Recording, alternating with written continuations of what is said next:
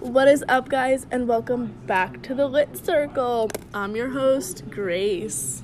I'm Elizabeth. I'm Grace. I'm Matt. And I'm Cole. So, you know, we're gonna be doing the last few chapters of Frankenstein today since we, like, you know, finished the book already. So, I was the theme trumpeter, Cole was the. Theme trumpeter. Matt was the. The character koaler. Grace. I was the classwork connector. Elizabeth. The Revelance Connector. Okay, so let's hop into it. It's your girl, Grace, you know, the theme trumpeter number one. So, some themes that I came across while reading Frankenstein, especially in the last few chapters, were revenge. So, in the chapter, I came across this great quote Cursed, cursed, Creator, why do I live? Then it, later on in the quote, it says, My feelings were those of rage and revenge. I could with pleasure have destroyed the cottage. So, this is the monster talking about how the way he was treated, he was treated horribly throughout the entire story. So, he's thinking that he needs to have revenge and that his feelings aren't because he's a bad person, it's in revenge for those who have hurt him. That's actually really interesting because um, I found the same theme of revenge, but for different reasons, actually. So, crazy, I know. So, basically, in this story, Frankenstein asks for a female version of the monster, so he's not alone, and he promises to go very far away.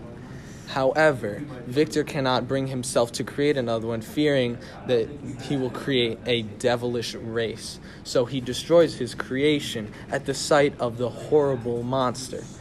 Now, the monster takes on an act of revenge by promising Victor that he will be there on his wedding night. Victor stands out guard on his wedding night to find Elizabeth strangled to death by the monster. This is a very prominent example of revenge. Victor then later tells his father of the gruesome death of Elizabeth, which was supposed to be a happy day.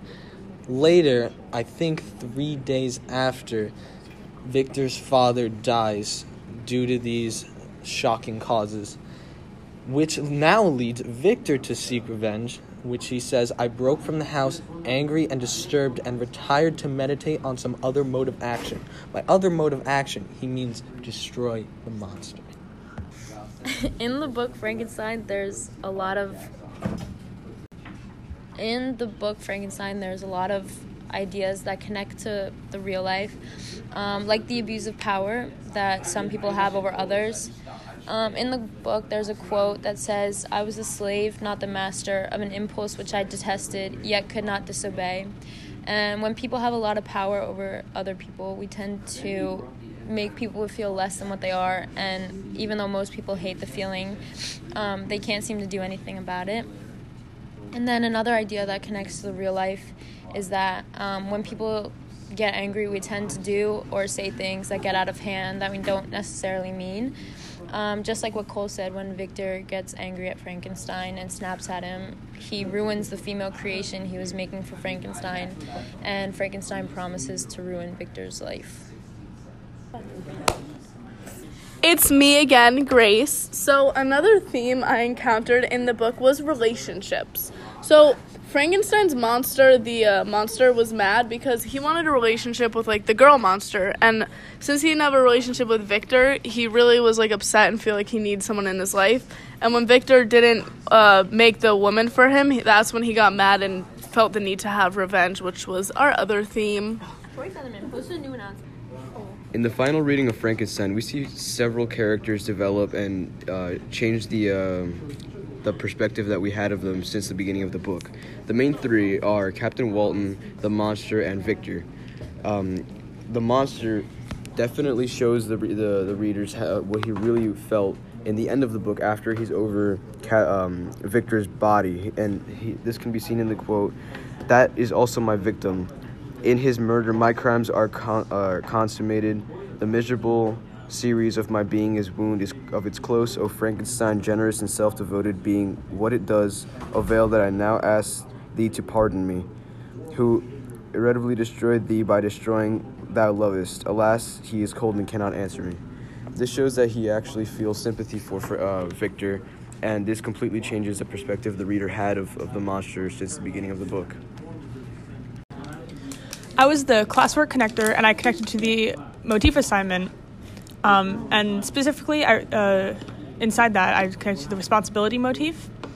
Um, and this is shown by the quote If you consent, neither of you nor any other human shall ever see us again. I will go to the vast wilds of South America. My food is not that of man. I do not destroy the lamb and the kid to glut my appetite. Acorns and berries afford me uh, sufficient nu- uh, nourishment. My companion will be of the same nature as myself and will be content with the same fate. Um, so it shows that Frankenstein's monster is willing to di- distance himself from the world and going to that hiding in exchange for companionship. He's being like pretty responsible about the whole thing. He talks about exactly what he's going to do once he gets there and how he's going to survive. Um, of course, then Victor does like takes the irresponsible route and then declines him. Um, the other uh, motif was isolation. Um, this is shown several times throughout like the whole story, uh, just because Victor's a pretty isolated person.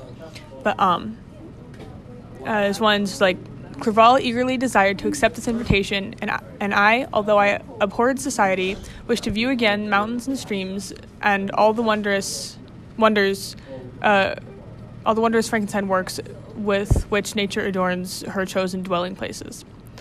Um, so it's basically just saying that, like, he doesn't like society, um, but he's pretty much just going for the scenery. Um,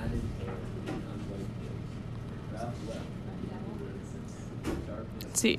Uh, says, I, and later on says, I left the room and locking my door made a solemn vow in my own heart never to resume my labors. And then, with trembling steps, I sought my own apartment. I was alone. None were near me to dissipate the gloom and relieve me from the sickening oppression of the most terrible reveries. Several hours passed, and I remained near my window. Um, and so there he's just talking about how he is alone and how he's not going to leave.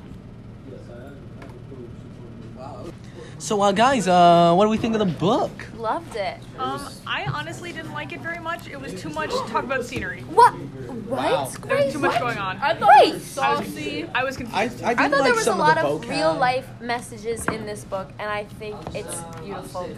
I got think Victor little- was overly dramatic and needed to calm down. Yeah, it got a little confusing sometimes with the vocab. Um, I thought it was pretty saucy, my dudes. Um, I it was quite a lit book with a great storyline. and that's why Toast. this is a lit circle. Lit book for a oh! lit circle. Whoa, whoa, whoa, This whoa, book whoa. really put lit in lit circle. Okay.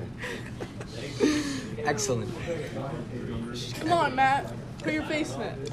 Excellent. And that is it, my dudes. We are going to be signing off. I'm so sorry. This is the last episode of the Frankenstein Liddy podcast, Lit Circle, Sauciness. Um, I'm Grace, and I'm to be signing off. Just make sure to subscribe. Follow me on Instagram. Follow me on TikTok. And, you know,